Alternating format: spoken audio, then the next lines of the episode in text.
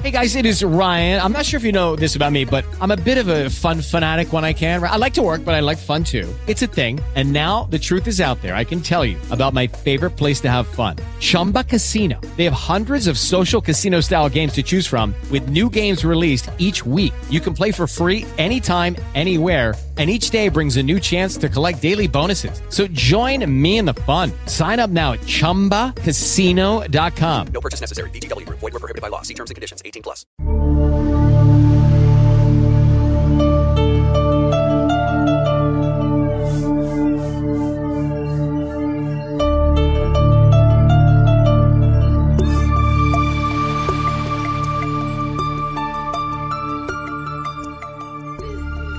Welcome to Mysteries Abound, a collection of stories about the unusual, the strange, the perplexing, and the downright odd. In our world today, mysteries abound.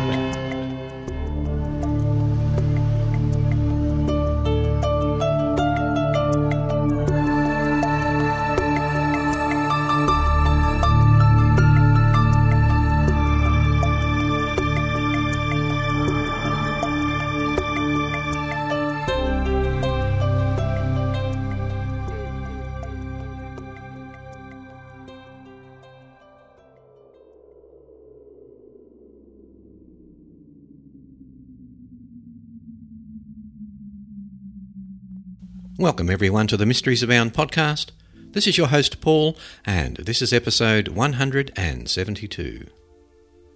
Our first story this week comes from the BBC.com, and it's entitled The Peculiar History of the Ordnance Survey. This story was written on the 14th of October, so the introduction may not make sense at the moment, but it's still too good a story to pass by. It's midway through October, so before the days get too short to make it worthwhile, why not grab your compass and hiking boots, shrug on your waterproof, and take to the hills? Chances are, if you're a regular walker, you will stride out safe in the knowledge that an Ordnance Survey map secreted about your person means you'll know exactly where and when you got lost. The history of the organisation known as OS is not merely that of a group of earnest blokes with a penchant for triangulation and an ever present soundtrack of rustling cagoules. From its roots in military strategy to its current incarnation as producer of the Rambler's navigational aid, the government owned company has been checking and rechecking all 243,241 square kilometres of Great Britain for 227 years. Here are some of the more peculiar elements in the past of the famous mapmakers. Battles and bloodshed. In the final years of the 18th century, Europe was in turmoil. England was braced for invasion by the French, and the government's Board of Ordnance, a body responsible for supplying equipment to the Army and Navy and generally defending the realm, needed accurate maps so it could position its troops effectively. The OS got to work, and by the end of 1794, the coast from Fairlight Head in Sussex to Portland in Dorset had been mapped. When World War I broke out, mapmakers were posted overseas to replace existing French maps, which were too small in scale and imprecise. Over the course of the war, the teams produced at least 25 million battlefield maps for use by British troops, and a total of 342 million for the entire war effort. Pointy sticks. In the late 1940s and early 1950s, teams of tape measure wielding men swarmed around the country with big pointy arrows. They were urban surveyors using fixed features such as the corners of buildings as markers for mapmaking. These markers were called revision points, and photographs were taken, often with amused or bemused onlookers, to keep track of where these points were. Education manager at OS, Elaine Owen, has made some of the images taken in Manchester available online. And there's a link within this article. She says they show a treasure trove of images which illustrate everyday life while surveyors were going about their daily business. Many of the children in the pictures would still be alive today. We'd love people to visit the website and search the places and streets they know to see if they recognise anyone or even themselves. That would be fantastic. Stonehenge in different positions. Some of the oldest photographs of Stonehenge were bound in a book in 1867 and recently unearthed from the OS archives. Plans and photographs of Stonehenge show the then head of OS, Colonel Henry James, and his family having a picnic. The book was made for the agency's officers and therefore was extremely detailed.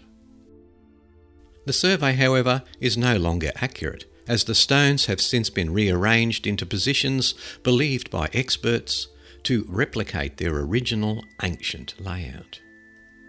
According to English Heritage, various stones had been propped up with timber poles from the 1880s.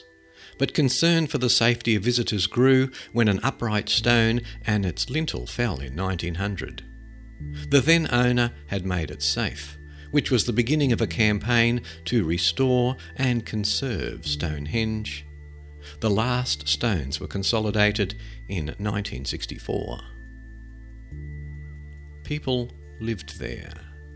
In keeping with its military provenance, the original office of the OS was at the Tower of London. But in 1841, fire swept through the grand storehouse, threatening both the crown jewels and the OS's records and instruments.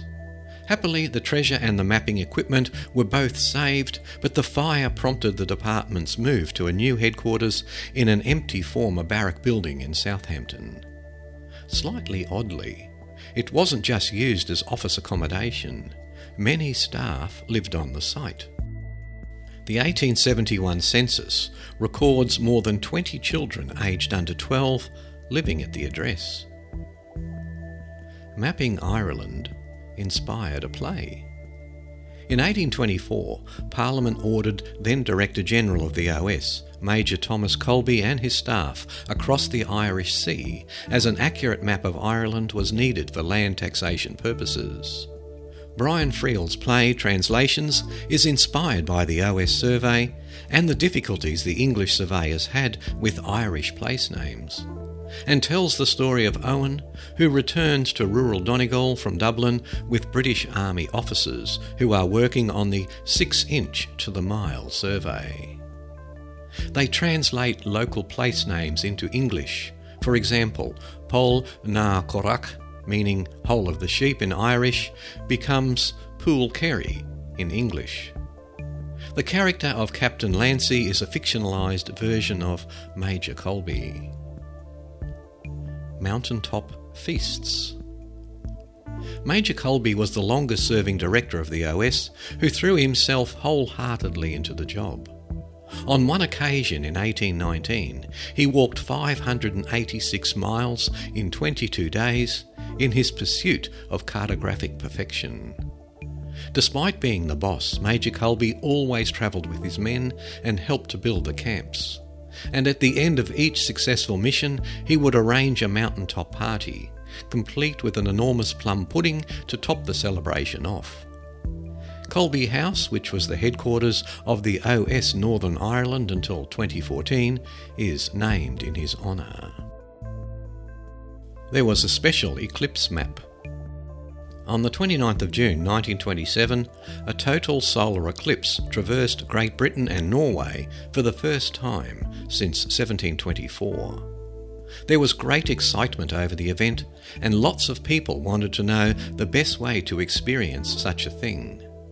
So a special map was produced to show the times and places where the eclipse could be seen. Sadly, most of Wales and England was cloudy that day. But at the site where the Astronomer Royal chose to set up his camera, Giggleswick in Yorkshire, the clouds did part at the right moment, just long enough to capture the 23 second totality. Waterproof maps were available as early as the 1930s. If you thought maps were merely for finding the way, think again. A special waterproofing spray process meant that from the 1930s, OS maps could be used as a ground sheet and a cape in case of a sudden shower. And if you're likely to spend more time picnicking than hiking, detailed maps, including those of Snowdonia, Dartmoor, and the Isle of Arran, are currently available in the form of waterproof rugs. It's worth visiting this article in the show notes at origins.info. Just go to origins.info, click on the link to episode 172 of the Mysteries Abound podcast and show notes, and then on the link to this article, because there are some great photographs associated with the article showing the actual images from the time when the OS survey was done. Definitely worth a look if you're interested.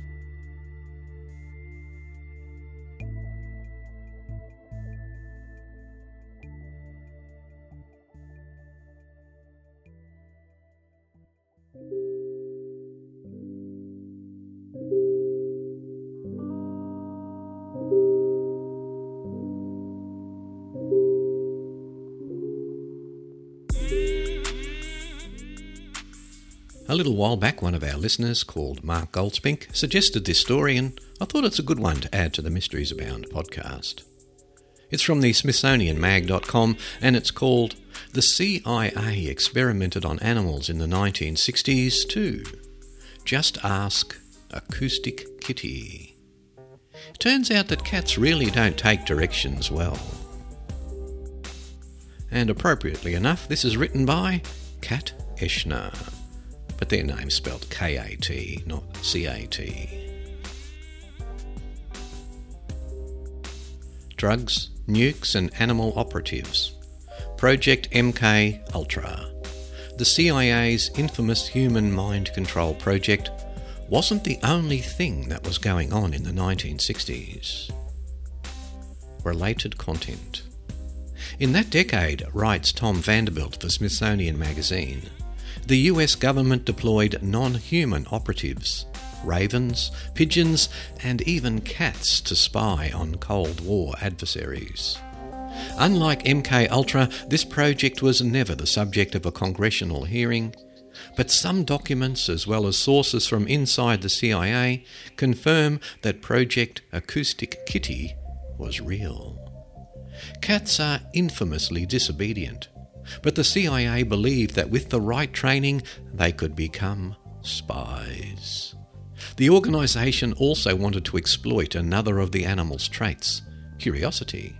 It was thought that a cat wired to record sound would be able to come and go unnoticed, and with the use of audio cues, could be controlled to go where it would record interesting sounds like talks between Soviet leaders. The cruel story of Acoustic Kitty, in its most basic form, crops up in a number of places. As told by Victor Marchetti, who was formerly an assistant to the CIA's director, it basically involved creating a Franken Kitty. They slit the cat open, put batteries in him, wired him up. Marchetti is usually quoted as saying, They made a monstrosity. It sort of sounds believable. After all, the 1960s CIA was up to a lot of kooky stuff. But the story of Project Acoustic Kitty isn't that simple, writes Matt Soniak for Mental Floss. It actually took five years to complete, he writes. After all, creating a high tech cat was no small task in an era of reel to reel audio recording and room sized computers. Not just that, the cats had to still look like cats with no weird protrusions or suspicious scars, Soniak explains. Working with outside audio equipment contractors, the CIA built a three quarter inch long transmitter to embed at the base of the cat's skull. Finding a place for the microphone was difficult at first, but the ear canal turned out to be the prime and seemingly obvious real estate. The antenna was made from fine wire and woven all the way through to the tail, through the cat's long fur to conceal it. The batteries also gave the techies a little trouble, since the cat's size limited them to only using the smallest batteries and restricted the amount of time the cat would be able to record. After testing on dummies and live animals, the project was ready to move forward and the first acoustic kitty was created. The problem that arose she, or he, with the CIA redactions, it's hard to tell, was just a normal cat with some high tech innards, writes Soniak. As every cat owner knows, they do what they want. Outside the lab, there was just no herding the cat. She'd wander off when she got bored, distracted, or hungry. The cat's hunger issues were addressed with another operation. The additional surgical and training expenses are estimated to have brought the total cost up to $20 million. But Acoustic Kitty was finally ready to venture into the real world. On that first trip out, though, the cat was hit and killed by a taxi while crossing the road. It never even made it to the target. By 1967, the project was scrapped, along with the remains of Acoustic Kitty. I'm not sure for how long after the operation the cat would have survived, even if it hadn't been run over, Jeffrey Richelson of the NSA archive told The Telegraph. A heavily redacted memo titled Views on Trained Cats, held in the National Security Administration archive at George Washington University, suggests that the project wasn't viewed as a total failure. Our final examination of trained cats for use in the convinced us that the program would not lend itself in a practical way to our highly specialised needs, the memo reads. However, discover that cats can indeed be trained to move short distances was in itself a remarkable scientific achievement, the memo reads. If any further acoustic kitties were created, the documentation hasn't come to light but the advent of tiny computers and high tech spy equipment has likely been part of the reason the project hasn't been revisited. And come on, a $20 million feline radio transmitter? It could have only happened in the 60s.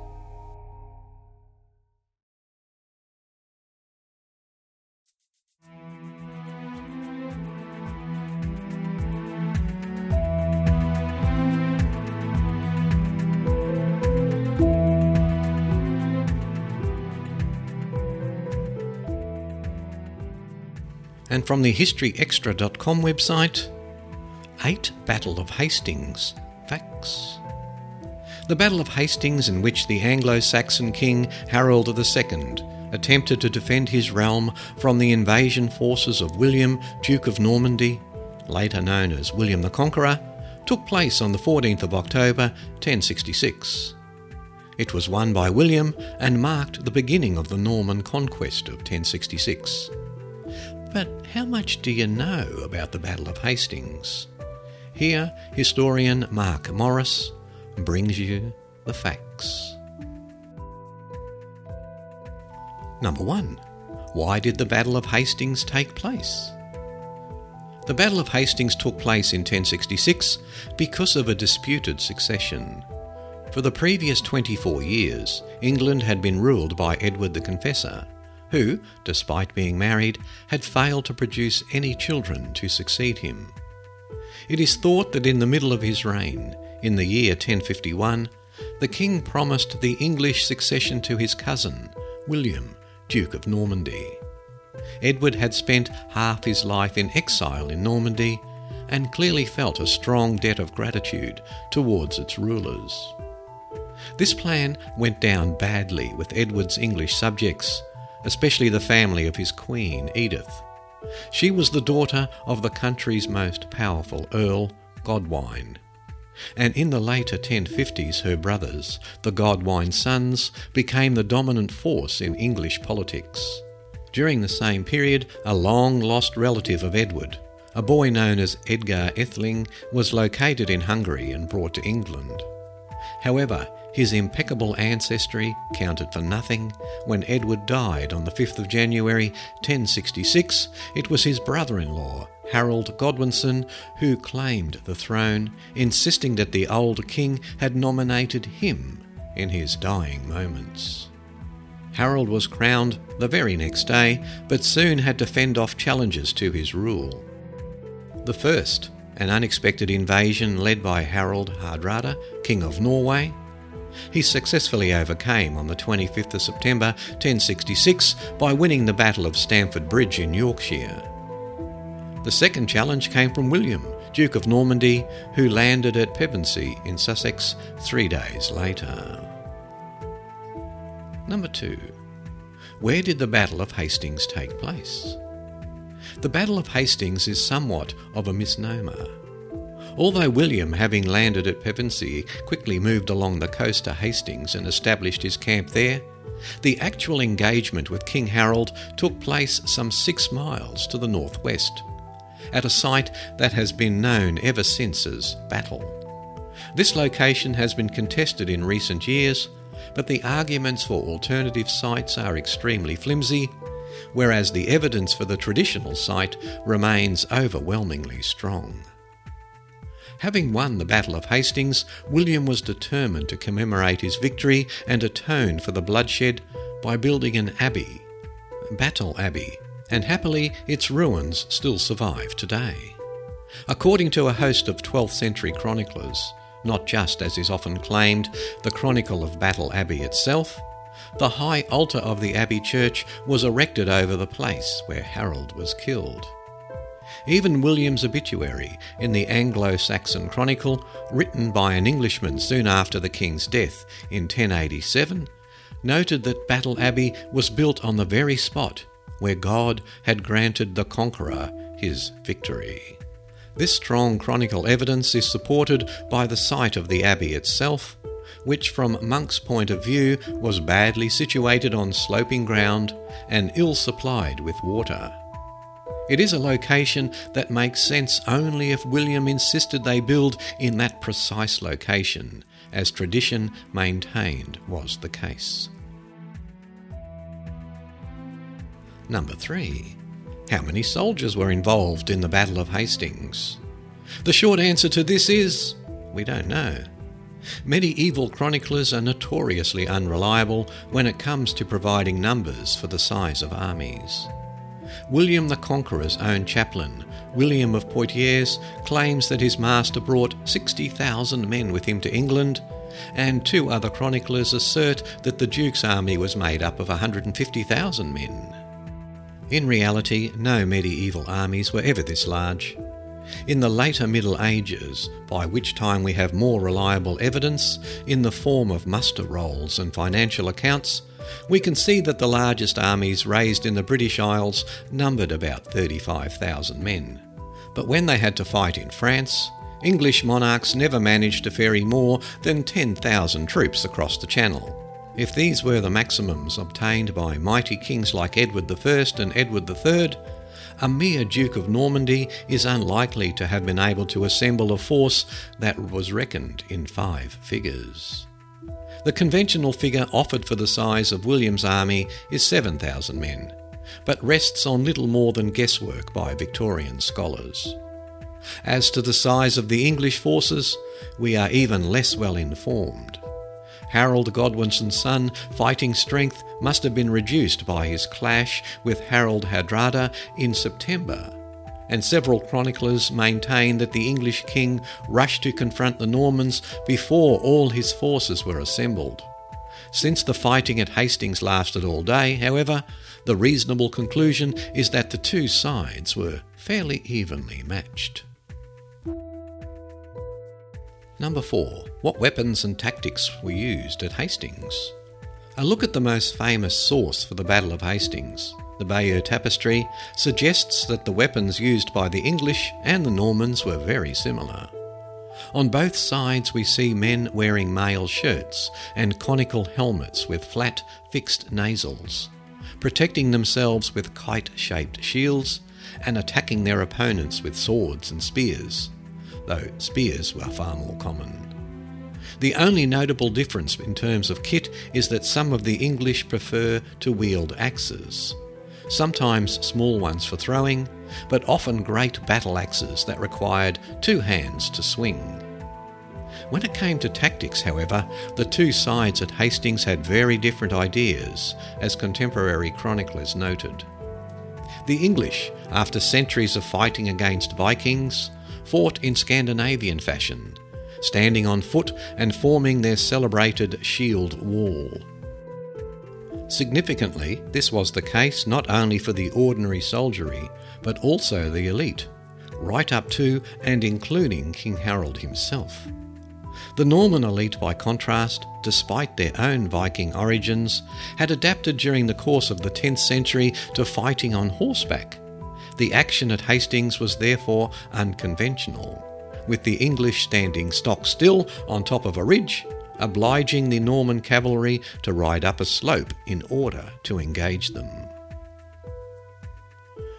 Number 4. Why did William win? And why did Harold lose? At first, it seems that the English army's tactics would serve them well. Despite repeated assaults from the Norman infantry and cavalry, the shield wall held firm. Some way into the battle, however, a crucial turning point occurred. A rumour ran through the Norman ranks that William had been killed, and some of his forces turned and started to flee. It was almost disastrous, and only retrieved by William removing his helmet and riding along the line to demonstrate that the rumour was untrue. But seeing their enemies retreating in disarray persuaded some of the English that the battle was won, and so they pursued them down the hillside. Once the Normans had recovered their composure and wheeled round to attack their pursuers, they found that the shield wall now had breaks in it. Another factor that helped decide the battle was the relative numbers of archers on both sides. Our two contemporary narrative accounts, the Song of the Battle of Hastings and William of Poitiers, make frequent reference to Norman bowmen sending thick clouds of arrows against the English but do not once mention the English replying with similar volleys. Similarly, the Bayeux Tapestry shows many Norman archers, but only a solitary Englishman is depicted with a bow. It seems possible, therefore, that Harold's army contained fewer bowmen, perhaps on account of the haste with which it was assembled, and that this could have proved decisive, given the way in which the English king is traditionally said to have died. More on that shortly.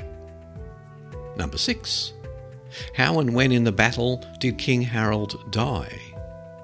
What ultimately decided the battle was the death of King Harold.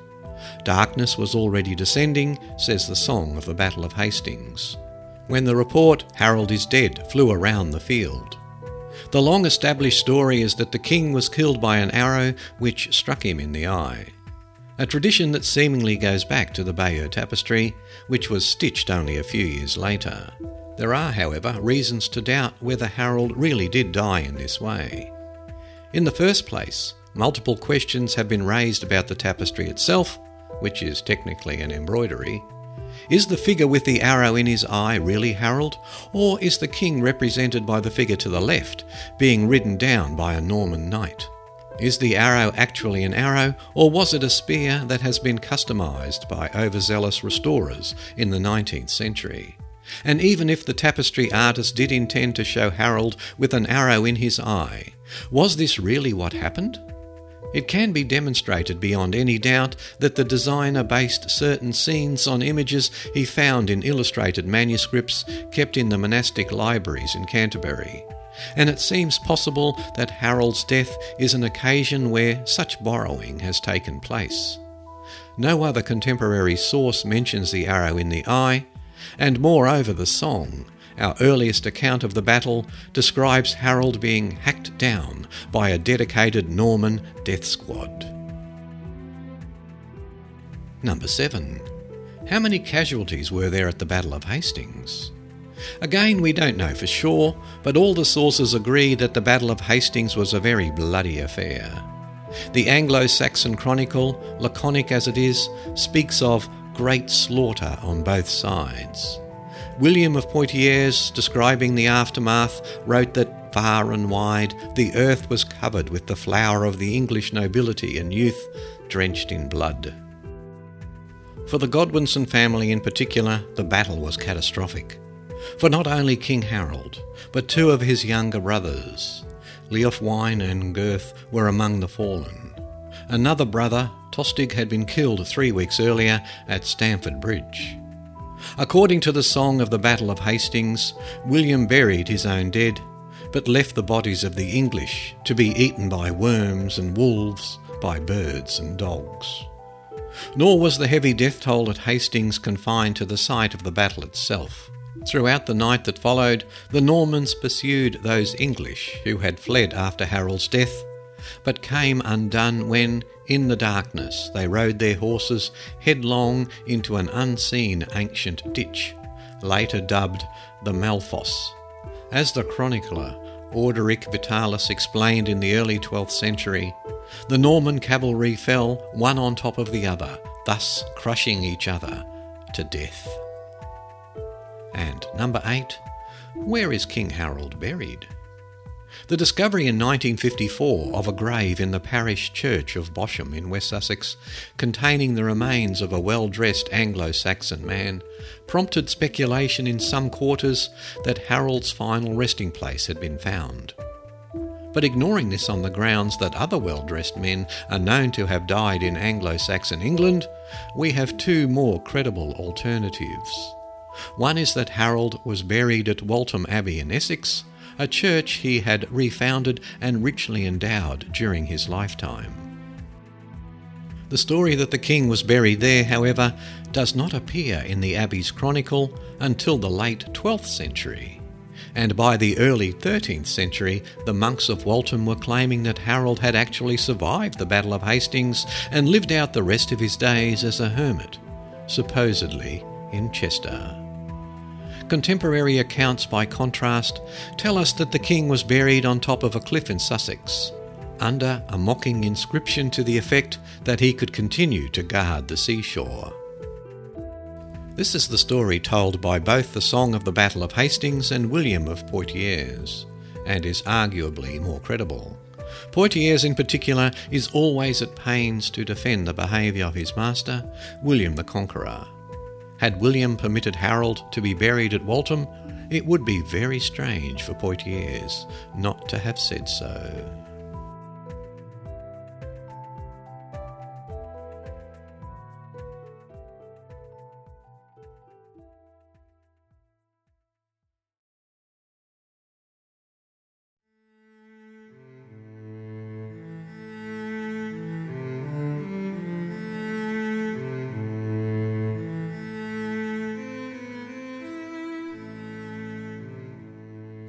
And from the dailymail.co.uk website, a story by Mark Prigg. Tasmania's Lost Ocean World. Stunned researchers reveal a new chain of volcanic towers 1.9 miles high, teeming with wildlife, and so big whales use them to navigate. Stunned scientists have revealed a lost world deep under the sea off Tasmania. Researchers mapping the area found a previously unknown chain of volcanic towers under the water, about 250 miles east of Tasmania. The seamounts tower up to 1.9 miles from the surrounding sea floor, but the highest peaks are still far beneath the waves, at nearly 1.2 miles below the surface. The Lost World was uncovered during detailed seafloor mapping by the CSIRO research vessel Investigator while on a 25 day research voyage led by scientists from the Australian National University. This is a very diverse landscape and will undoubtedly be a biological hotspot that supports a dazzling array of marine life, said Dr. Tara Martin from the CSIRO mapping team. She said the mapping offered a window into a previously unseen and spectacular undersea world. Our multi beam mapping has revealed in vibrant detail, for the first time, a chain of volcanic seamounts rising from an abyssal plain about 5,000 metres deep, Dr. Martin said. The seamounts vary in size and shape, with some having sharp peaks, while others have wide flat plateaus, dotted with small conical hills that would have been formed by ancient volcanic activity. Having detailed maps of such areas is important to help us better manage and protect these unique marine environments, and provides a stepping stone for future research. Ship data collected during the voyage revealed spikes in ocean productivity over the chain of seamounts, with increased phytoplankton activity and marine animal observations in the area. Dr. Eric Woehler from BirdLife Tasmania, who was on the investigator with the team conducting seabird and marine mammal surveys, was astounded by the amount of life they saw above the seamounts. While we were over the chain of seamounts, the ship was visited by large numbers of humpback and long finned pilot whales, Dr. Woehler said. We estimated that at least 28 individual humpback whales visited us on one day, followed by a pod of 60 to 80 long finned pilot whales the next. We also saw large numbers of seabirds in the area, including four species of albatross and four species of petrel. Clearly, these seamounts are a biological hotspot that supports life, both directly on them as well as in the ocean above, he said. Research indicates that seamounts may be vital stopping points for some migratory animals, especially whales. Whales may use these seafloor features as navigational aids during their migration. These seamounts may act as an important signpost on an underwater migratory highway for the humpback whales we saw moving from their winter breeding to summer feeding grounds, Dr. Woehler said. Lucky for us in our research, we parked right on top of this highway of marine life.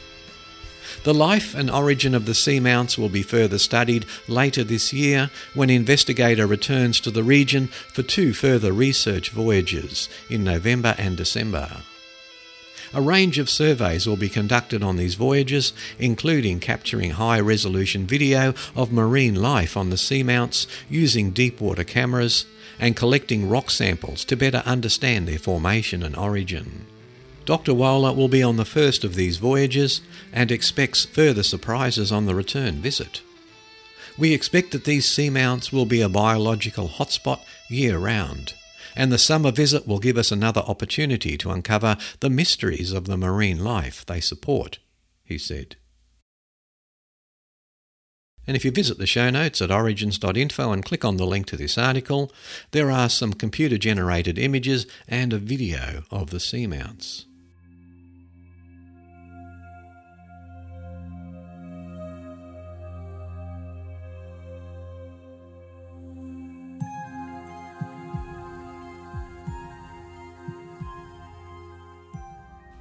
And from the coolinterestingstuff.com, The Strange Case of the Isdal Woman.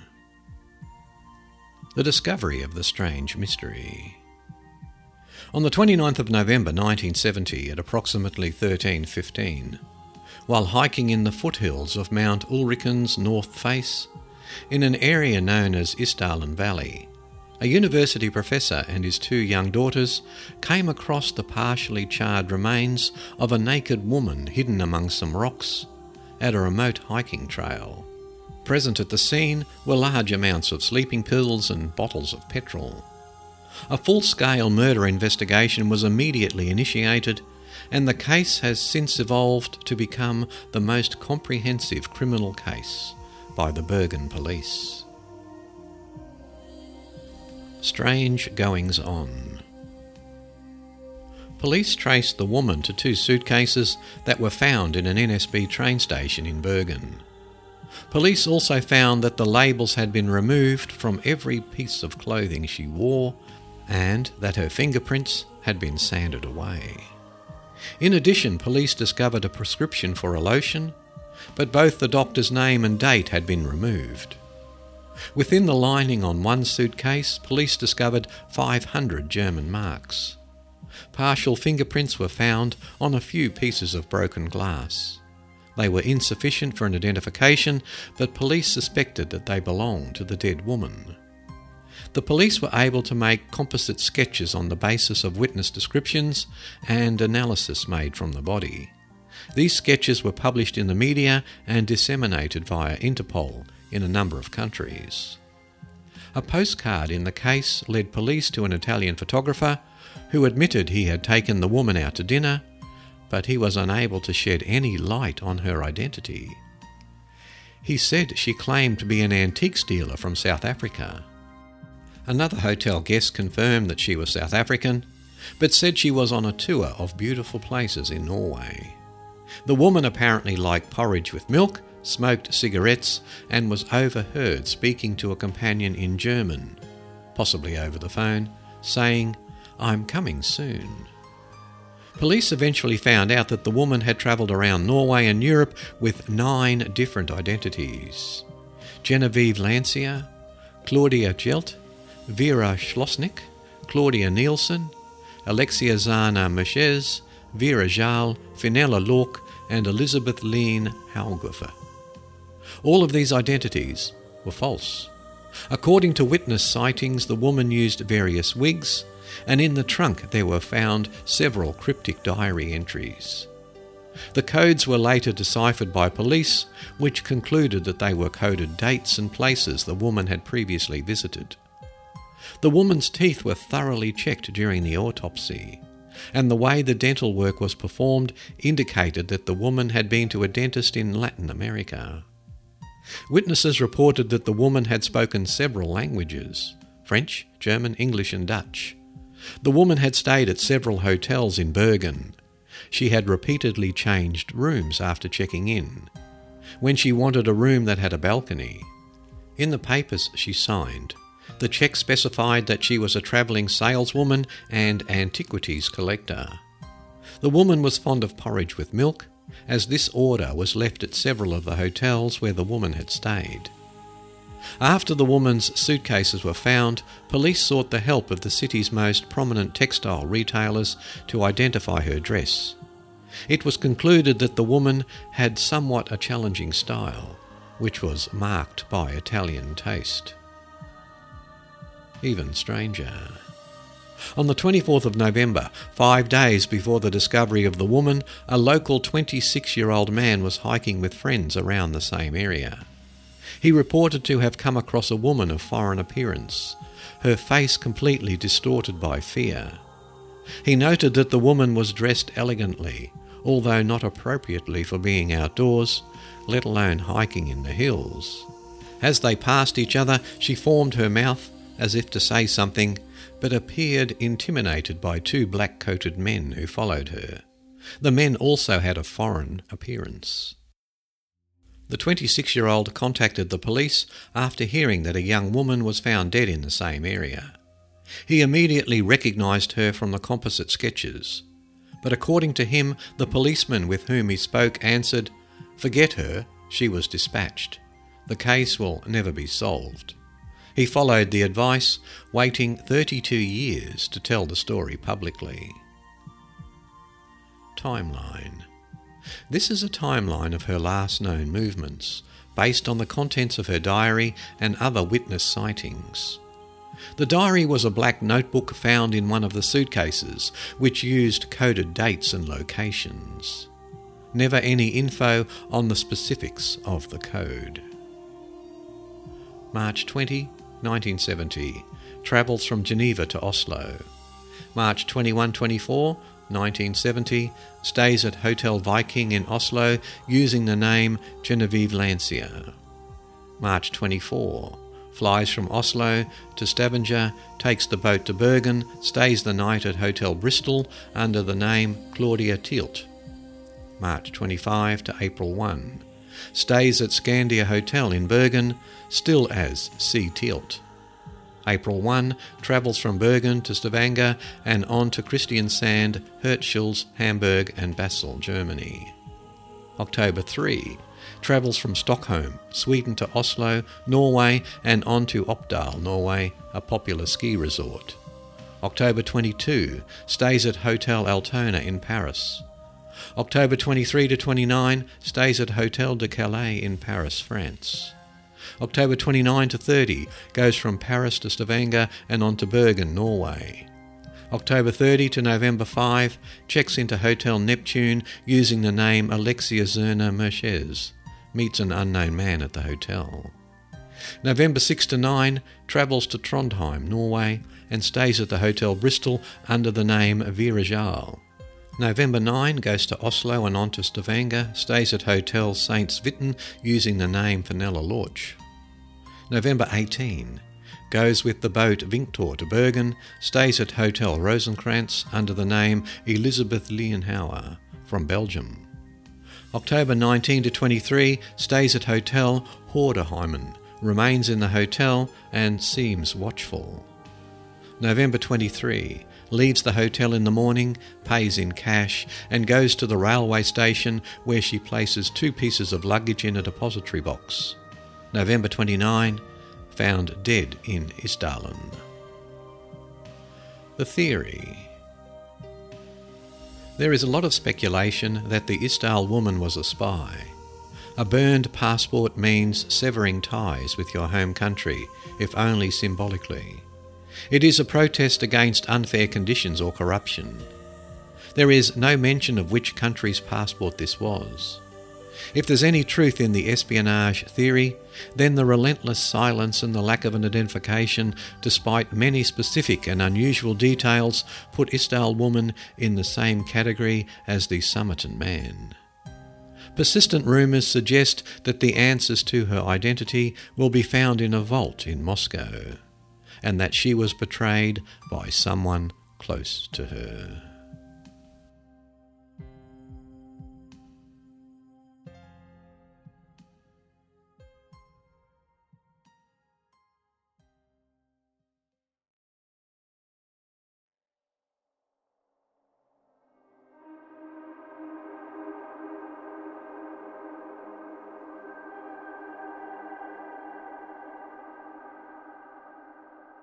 Deep in the heart of the Amazon, legends tell of a river so hot that it boils from below.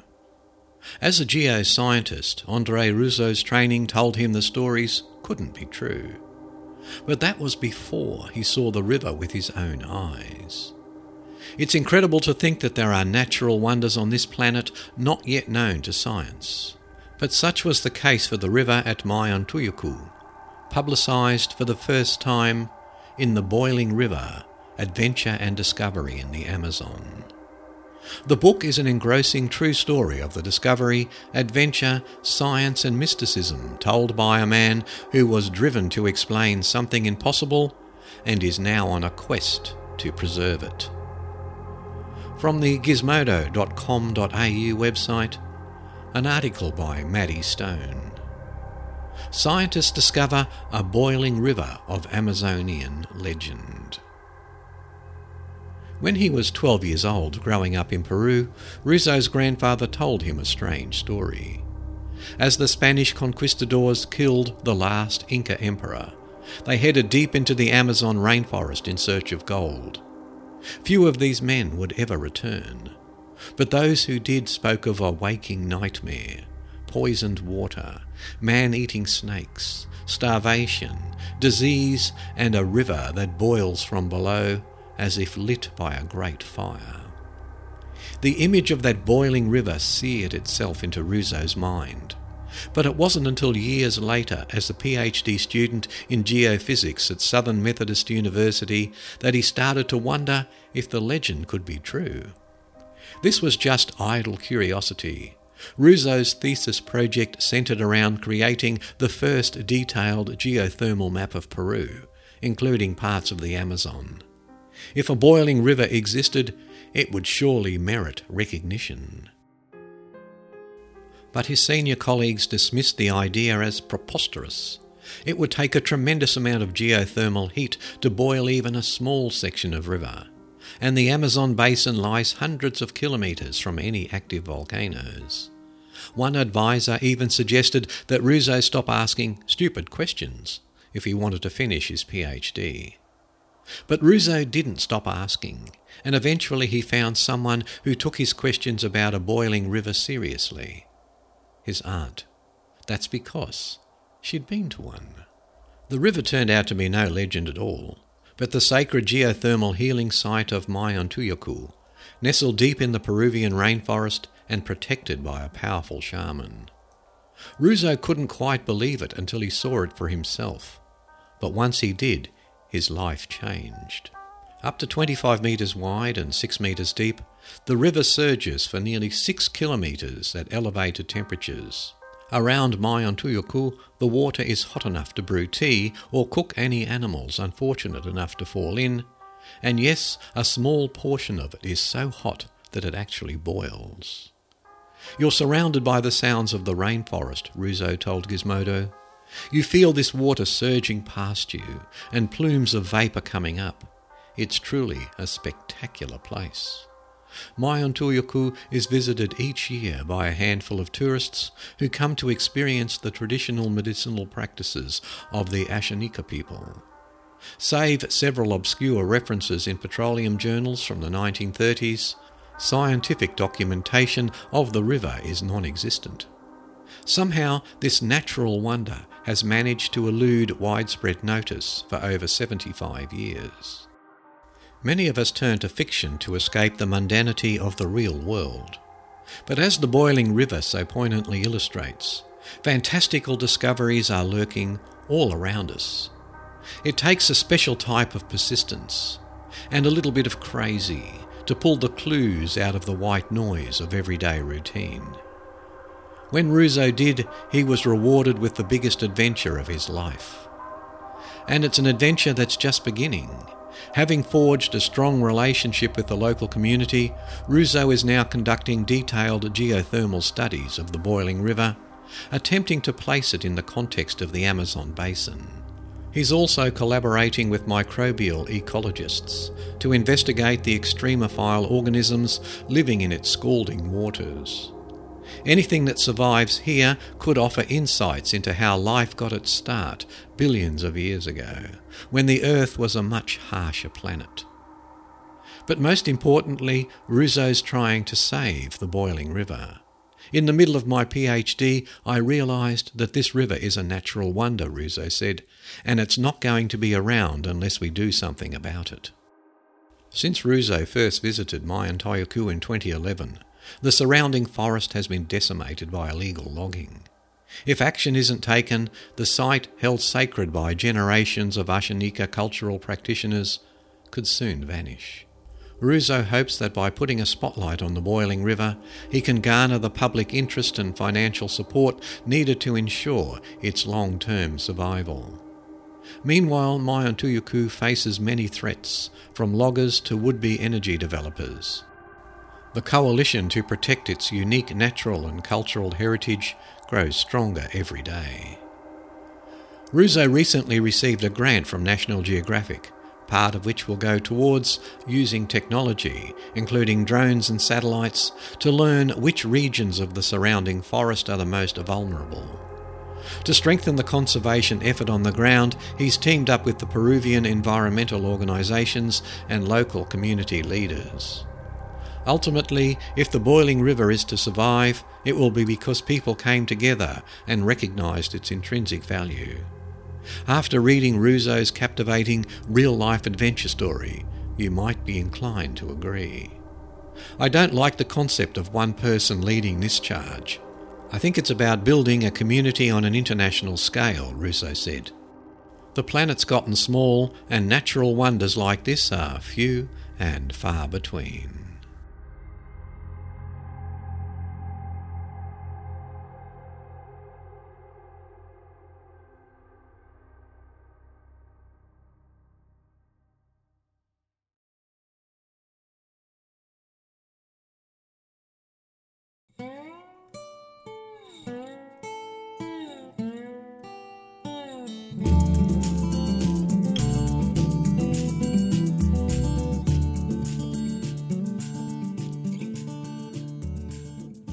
And before we continue the podcast, just a few thank yous. The bandwidth for the podcast is provided by TalkShoe at talkshoe.com. The show notes are held at the originz.info website. Origins is spelled O R I G I N Z. The podcast has a Facebook page, facebook.com forward slash Paul Rexy. And many of you may already know that I do extra episodes of the Mysteries Abound podcast. These are available to patrons. And if you'd like to become a patron, just visit the patreon.com forward slash Paul Rex website. And Patreon is spelled P A T R E O N. If you're not sure of the link, just visit the show notes and click on the link there. What happens is, each month I release one free episode of the Mysteries Abound podcast, just like this one. And then for the other three weeks, I release one new patrons only episode each week. If you'd like to subscribe, it's only $1 per episode. You don't have to subscribe to all three, you can set how many you like when you set it all up at the patreon.com website.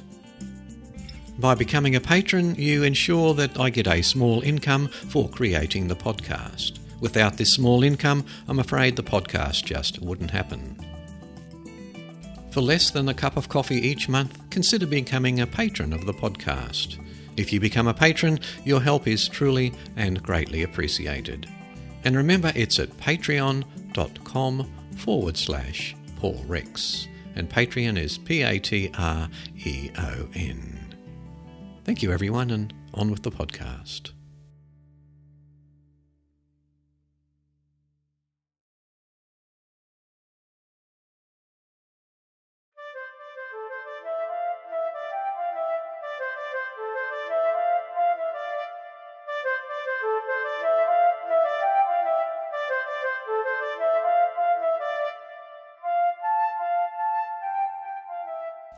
And from the Time.com website, Columbus believed he would find blemmyes and sciapods, not people, in the New World. And this is written by Peter C. Mancall. In 1492, when Christopher Columbus crossed the Atlantic Ocean in search of a fast route to East Asia and the Southwest Pacific, he landed in a place that was unknown to him. There he found treasures, extraordinary trees, birds, and gold. But there was one thing that Columbus expected to find that he didn't. Upon his return in his official report, Columbus noted that he had discovered a great many islands inhabited by people without number. He praised the natural wonders of the islands. But he added, I have not found any monstrous men in these islands, as many had thought. Why, one might ask, had he expected to find monsters? My research and that of other historians reveal that Columbus's views were far from abnormal. For centuries, European intellectuals had imagined a world beyond their borders populated by monstrous races. Of course, the monstrous races exist. One of the earliest accounts of these non human beings was written by the Roman historian Pliny the Elder in 77 AD. In a massive treatise, he told his readers about dog headed people known as cynocephalus and Astomi, creatures with no mouth and no need to eat. Across medieval Europe, tales of marvellous and inhuman creatures, of cyclops, of blemmyes, creatures with heads in their chests, and sciapods, who had a single leg with a giant foot, circulated in manuscripts, hand copied by scribes, who often embellished their treatises with illustrations of these fantastic creatures. Though there were always some skeptics, most Europeans believed that distant lands would be populated by these monsters and stories of monsters travelled far beyond the rarefied libraries of elite readers. For example, churchgoers in Fréjus, an ancient market town in the south of France, could wander into the cloister of the Cathédrale Saint Léonce and study monsters on the more than 1,200 painted wooden ceiling panels. Some panels portrayed scenes of daily life, local monks, a man riding a pig, and contorted acrobats. Many others depicted monstrous hybrids, dog headed people, blemmyes, and other fearsome wretches. Perhaps no one did more to spread the news of monsters' existence than a 14th century knight named John Mandeville, who, in his account of his travels to faraway lands, claimed to have seen people with the ears of an elephant, one group of creatures who had flat faces with two holes, and another that had the head of a man and the body of a goat. Scholars debate whether Mandeville could have ventured far enough to see the places that he described, and whether he was even a real person. But his book was copied time and again and likely translated into every known European language. Leonardo da Vinci had a copy, so did Columbus. Old beliefs die hard. Even though Columbus didn't see monsters, his report wasn't enough to dislodge prevailing ideas about the creatures Europeans expected to find in parts unknown. In 1493, around the time Columbus's first report began to circulate, printers of the Nuremberg Chronicle, a massive volume of history, included images and descriptions of monsters. And soon after the explorer's return, an Italian poet offered a verse translation describing Columbus's journey, which its printer illustrated with monsters, including a sciapod and a blemmy. Indeed, the belief that monsters lived at the Earth's edge remained for generations. In the 1590s, the English explorer Sir Walter Raleigh told readers about the American monsters he had heard about in his travels to Guiana, some of which had their eyes in their shoulders and their mouths in the middle of their breasts, and that a long train of hair groweth backward between their shoulders.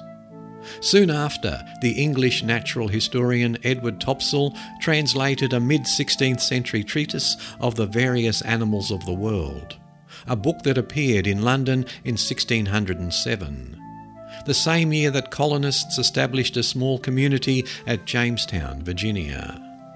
Topsell was eager to integrate descriptions of American animals in his book. But alongside chapters on old world horses, pigs, and beavers, readers learned about the Norwegian monster and a very deformed beast that Americans called an hort. Another, known as a Su, had a very deformed shape and monstrous presence, and was cruel, untamable, impatient, violent, and ravening. Of course, in the New World, the gains for Europeans came at a terrifying cost for Native Americans.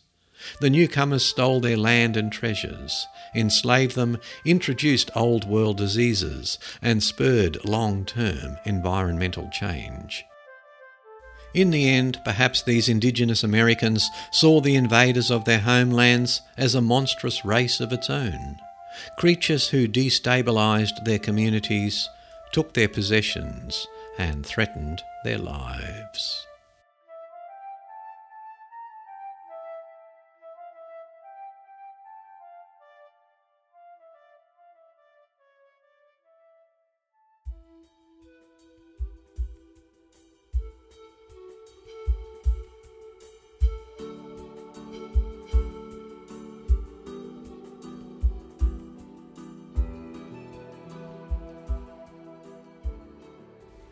And from the dailymail.co.uk website, a story by Laura Hedges. Australia's most haunted house. A quarantine station which once housed patients with the world's deadliest diseases is now feared to be possessed by the ghosts of children who died from the Black Death. Woodman Point Quarantine Station in Western Australia is possibly the most haunted house in Australia. Ghost hunters trek from far and wide to test its paranormal activity and are rarely disappointed. Located in Fremantle, Perth, the station was built in 1886 to prevent the sick and diseased from entering the Western Australian community. It operated for 90 years and saw some of the world's most deadly diseases, including the Black Plague, tuberculosis, leprosy, smallpox, and the Spanish flu. The Spanish flu pandemic was perhaps the station's worst tragedy, and it is rumoured that the 27 soldiers and four nurses that died of the infection in 1918 still haunt the building today. Worldwide, the Spanish flu claimed more than 50 million lives, and it arrived on Western Australian shores shortly after the end of World War I on a ship called the Boonah, carrying soldiers home from South Africa. Journalists from the West Australian, however, met a resident ghost that Western Australian medium Rebecca Millman believes died of the Black Plague when they visited the station earlier this month.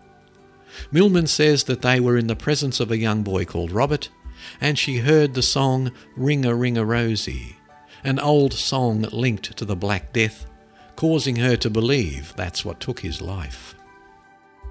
Cameras didn't pick up any paranormal activity, but even the most experienced ghost hunters can spend hours trying to catch ghosts on film. Ms. Millman has been holding tours in the haunted building for about eight years, and once a year she hosts an overnight tour where she tries to communicate with spirits in the area. Pretty much we always get some form of activity, whether it's something turning up in someone's photos, or you name it, we always get something, she said. In the hospital, there's quite a bit of activity. There can be anywhere from five or six spirits in there at a time. Miss Millman says that the tours were not designed to be scary, explaining that the ghosts can present themselves in many different ways. Sometimes they'll whistle, sometimes they'll come up and groan. We've had spirit light produced, some little balls of green lights. We've had a physical touch and playing with electrical equipment, she says. And if you visit the show notes and click on the link to this article, there are a number of photographs of the station itself and a couple of historical photographs associated with the story.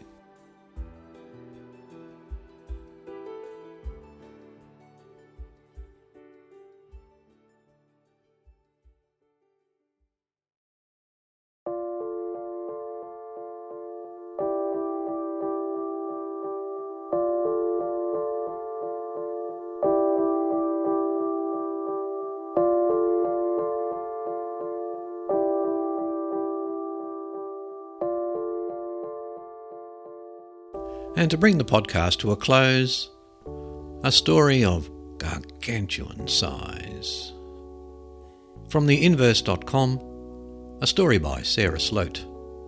Biologists finally solved the mystery of why elephants have wrinkled skin. I bet you wanted to know about this. If you focus directly on the skin of an African elephant, you can transport yourself far away from the 11 foot tall beast Disregard the tusks, the flapping ears, and the 20 inch feet.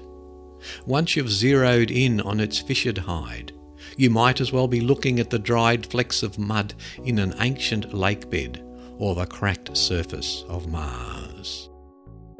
For a long time, scientists had no idea why those cracks existed.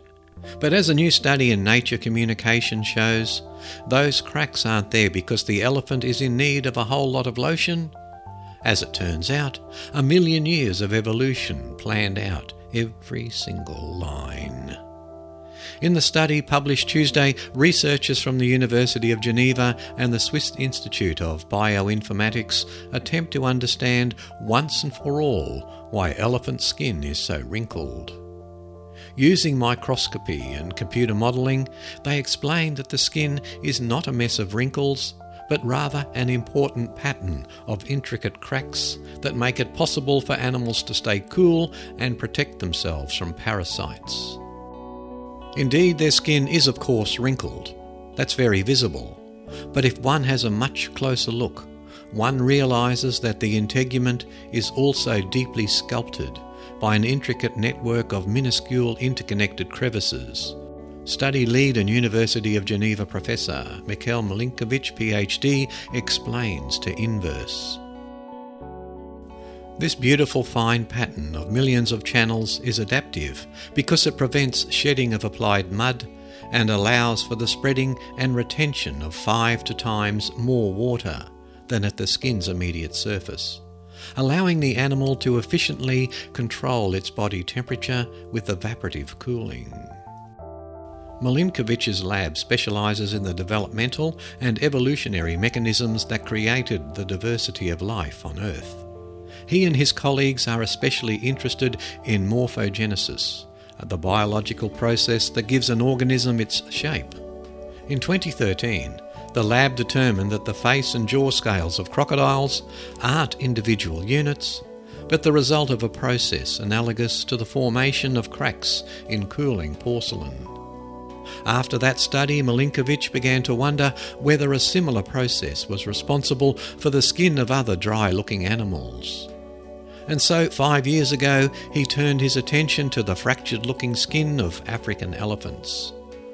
Unlike those in Asia, African elephants have cracked skin. By examining elephant skin samples provided by scientists and museums using microscopes and physics based modelling, the team determined that any cracks are actually fractures of the skin's outermost layer, known as the stratum corneum. These fractures in turn are connected by a network of minuscule crevices. Together, they're like a lattice of dried up lake beds linked together by dried up waterways, waiting for rain to fall. They're crucial for making the most of moisture in the dry African heat. When the scientists applied mud to the elephant skin in one experiment, they found that the network of millions of channels was necessary for preventing the dry skin from shedding immediately. Furthermore, when water was applied, the cracked skin retained 5 to 10 times more water than a flat surface without cracks. So, when African elephants bathe, spray, and roll around in mud, they aren't just having fun, they're engaging in an important process to protect themselves from their harsh environment. Slathering mud on the skin protects elephants from the sun and parasites, and the water they throw on their back helps them to not overheat in the scorching African sun. Unlike mud, the skin cracks are not generated by shrinking, but by bending. Using a computer model, the team learned that the cracks develop as bending stress on the growing epidermis of a young elephant causes the skin to get progressively thicker until it gets so thick that it cracks. That skin is hyperkeratinized, that is, rich in the protein keratin, which helps make nails, hair, and horns tough. And it grows increasingly thicker because the new skin cells form faster than they shed at the surface. In fact, the tough skin doesn't really shed at all. This helps explain why baby African elephants don't have cracks in their skin. Their delicate skin simply hasn't done enough bending. Grown Asian elephants don't have cracks either, but this requires an evolutionary explanation. Milinkovitch reasons that cracks would be less useful to Asian elephants since they live in a wetter environment. Increased humidity reduces the efficiency of evaporative cooling, and the whole point of the cracks seems to be to hold water that can lower body temperature as it evaporates. In other words, Asian elephants don't struggle to keep cool. But African elephants, meanwhile, have less frequent access to water, and so they need skin that can store water for longer periods of time. They don't have sweat and sebum glands, so sweat can't help their skin stay moist and flexible. Cracks are a necessity, collecting water in and on the skin so that the elephants can avoid overheating. While the fractures of the skin are a necessity for elephants, they're not quite as beneficial for humans. The scientists also discovered similarities between the skin morphology of African elephants and the skin of humans with an inherited disorder called ichthyosis vulgaris. This genetic disorder causes thick, dry scales to accumulate on the skin's surface and currently has no cure. The striking resemblance between the two is the aspect of the study that Milinkovitch finds the most fascinating. If validated by future molecular and cell biology comparisons, this equivalence would then make a remarkable link between a human pathological condition and the skin of an iconic species of pachyderm, Milinkovitch says. This correspondence would also demonstrate that similar mutations that occurred independently in the evolutionary lineages of humans and African elephants turned out to be unfavourable in the former and adaptive in the latter. Milinkovitch hopes this study will be able to help validate this link between a human pathological condition and the skin of African elephants. But most importantly, he says, it's a new, beautiful example of how physical processes are involved in the development of animal forms and shapes.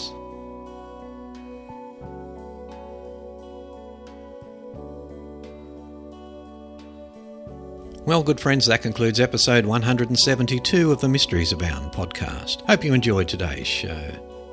And remember, if you'd like to support the podcast by becoming a patron, you can do it at the patreon.com forward slash Paul Rex website or click on the link at the show notes at originz.info. And for the price of a cup of coffee or less each month, you can gain access to three more of these podcasts. And not only will you get three more podcasts and lots of entertainment, but you will ensure the long term viability of the podcast itself. Anyway, thank you for your support, everyone, and until next time, this is Paul saying bye for now, keep well, keep safe, and thank you for listening.